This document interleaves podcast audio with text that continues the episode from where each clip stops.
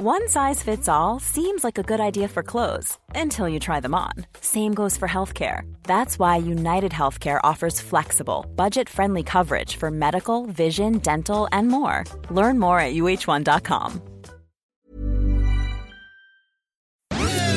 Dixo presenta Factor Kaiser con Max Kaiser.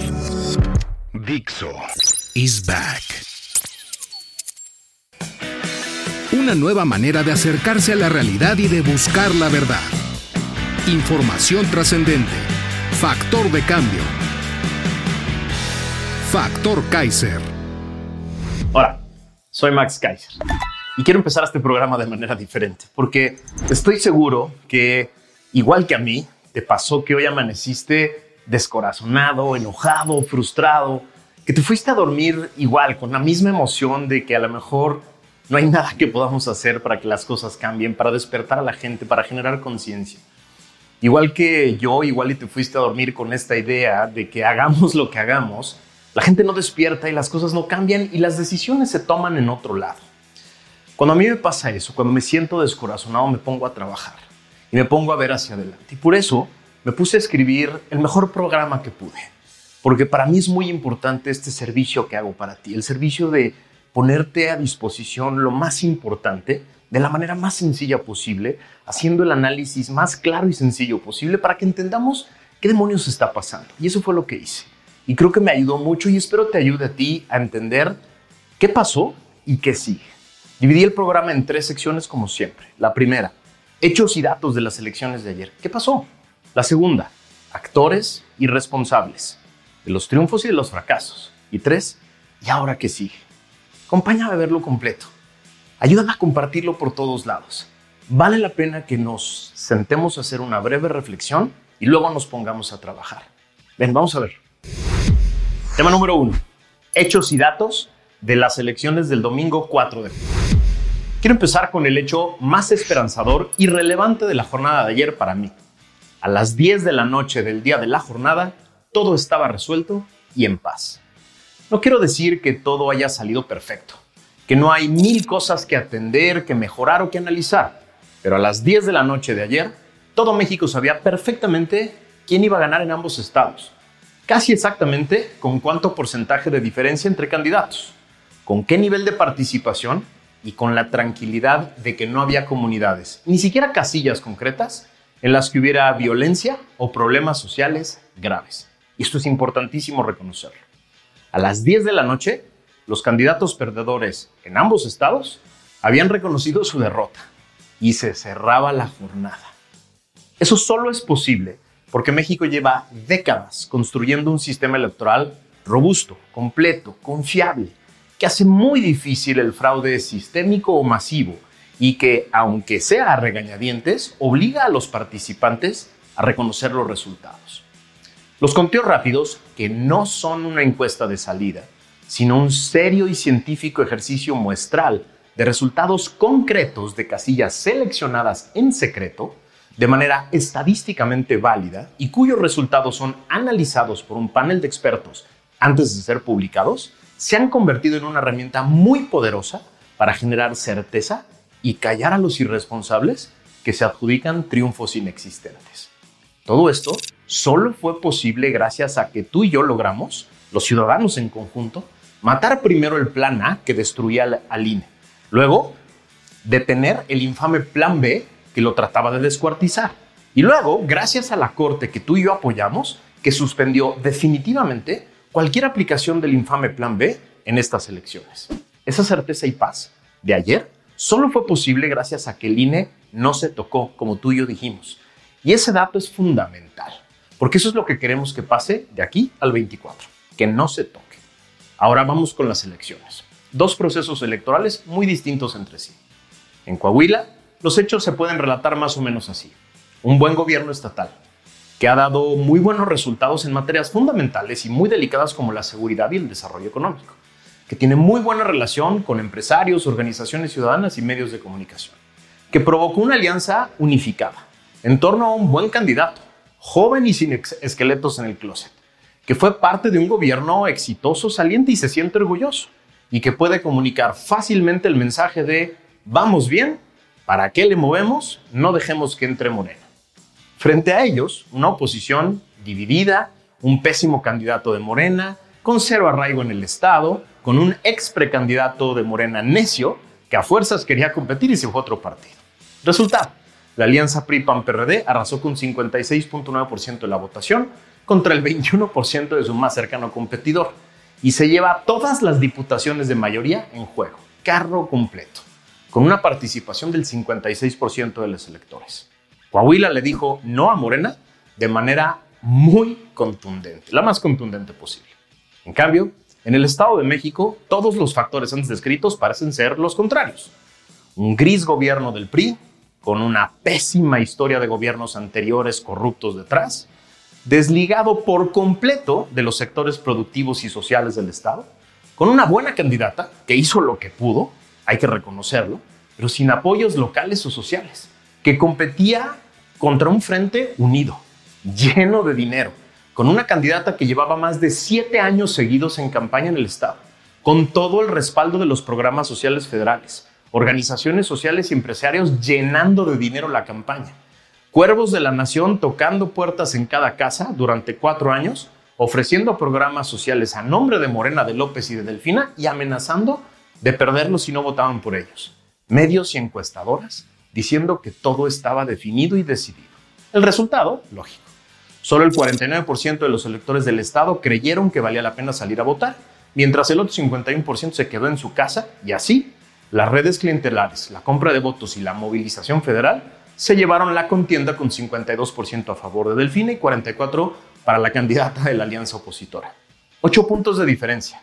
Contra los 20 que pronosticaban las encuestas previas a la jornada e incluso las encuestas de salida que decían que 18 puntos separaban a las dos candidatas a las 7 de la noche. Así, Delfina gobernará representando al 26% de los electores con credencial del Estado, es decir, 3.2 millones de votos de los 2.7 millones de electores. Es decir, a pesar de que en ambos casos Morena competía contra un gobierno del PRI, en el caso de Coahuila, Morena era la oposición, tratando de arrebatar un gobierno, mientras que en el Estado de México Delfina era la clara candidata del sistema y Alejandra del Moral era la oposición que trataba de dar la batalla. Esos son los hechos y están claros para todos, cada quien que los analice.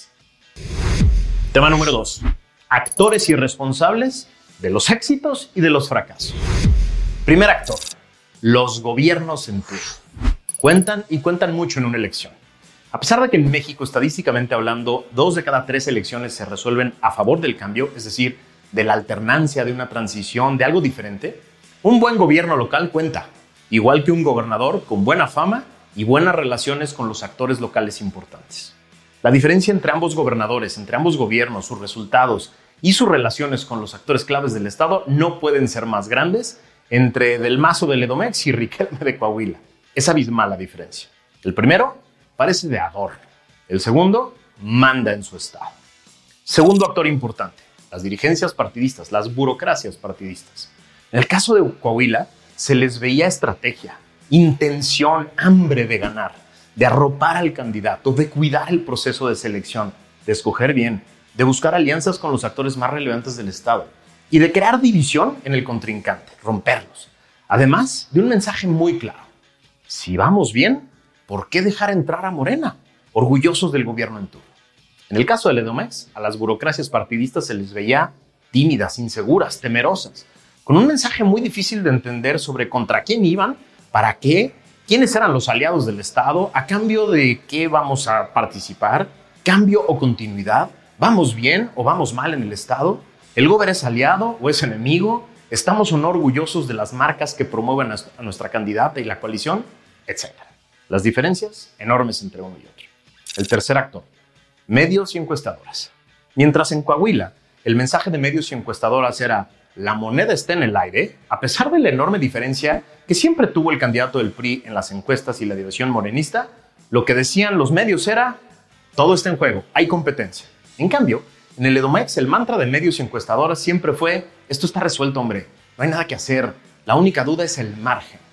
Así, los medios en Coahuila impusieron la participación, mientras que en el Edomex propagaron el mensaje de ni vayas, hombre, esto ya está resuelto.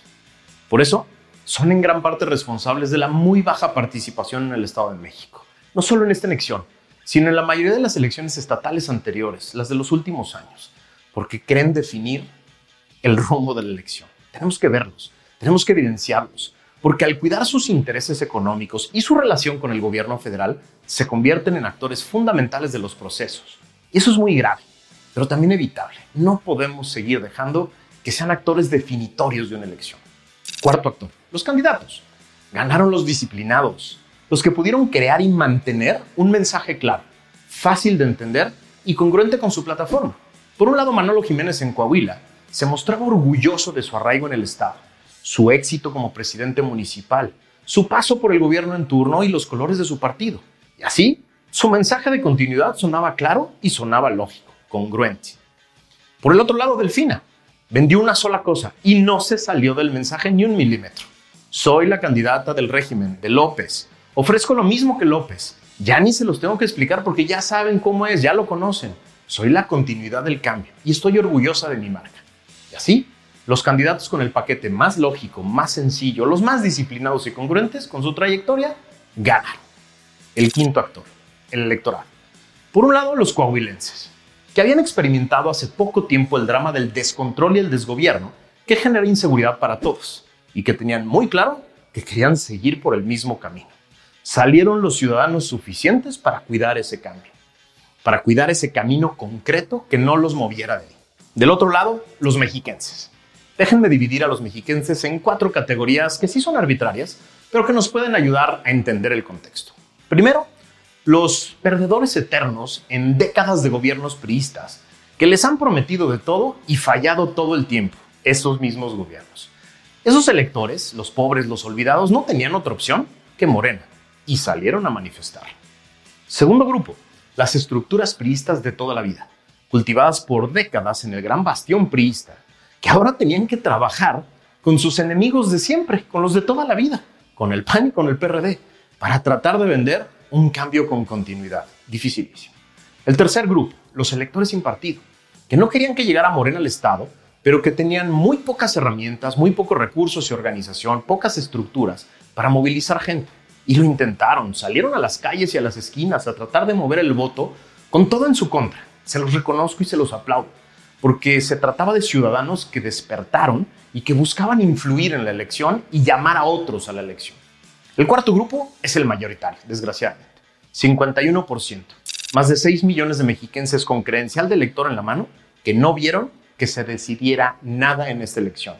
No vieron motivos para participar. No quisieron hacerlo o no veían cómo. Y ellos fueron los que definieron la elección. Ese es uno de los elementos más importantes de análisis.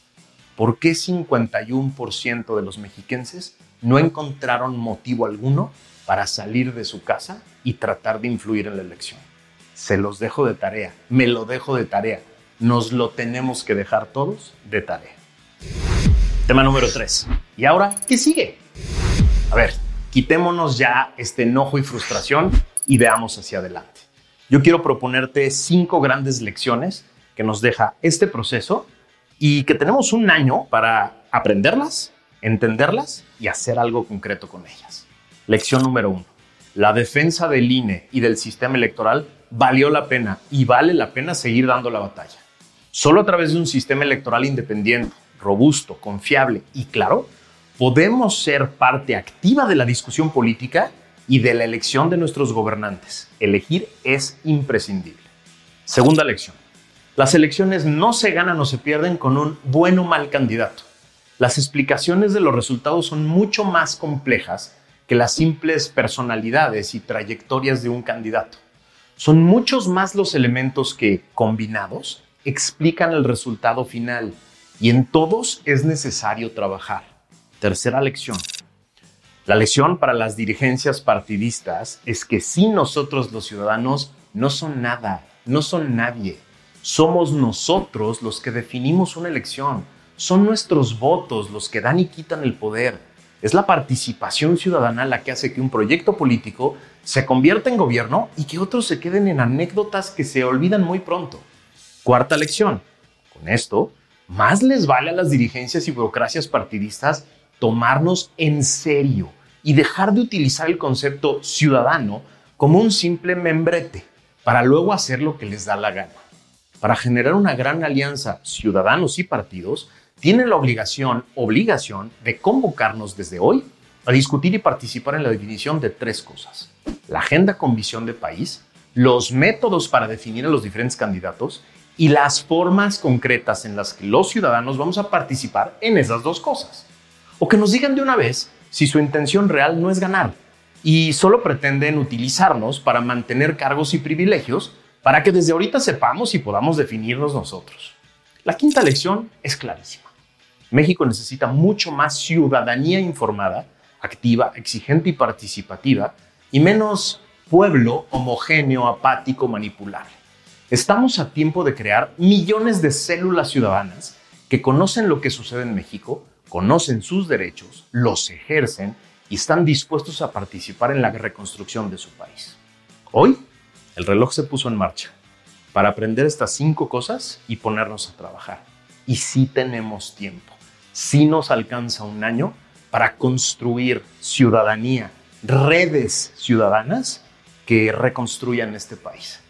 Por eso te pido que me ayudes a compartir este contenido por todos lados. Que nos quitemos ya el enojo, el letargo, la desidia, la frustración de encima y nos pongamos a trabajar. Tenemos que dar la batalla. Aquí nadie se rinde. Aquí nadie se espanta. Vamos a ponernos a trabajar y vamos a recuperar nuestro país. Ayúdame a compartir esto en todas tus redes sociales y en todos los chats para que activemos a todos los factores de cambio que hay allá afuera a todos los Factor López, Factor Ramírez, eh, Factor González, a todos los ciudadanos y ciudadanas que quieren tomar el control del destino de su país. Gracias por haberme acompañado. Nos vemos la que sigue.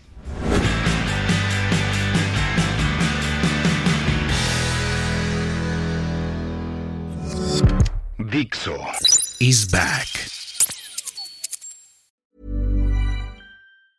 Hi, I'm Daniel, founder of Pretty Litter. Did you know cats tend to hide symptoms of sickness and pain? I learned this the hard way after losing my cat, Gingy. So I created Pretty Litter, a health monitoring litter that helps detect early signs of illness by changing colors, saving you money and potentially your cat's life. Pretty Litter is veterinarian developed, and it's the easiest way to keep tabs on your fur baby's health right at home. Go to prettylitter.com and use code ACAST for 20% off your first order and a free cat toy. Terms and conditions apply. See site for details.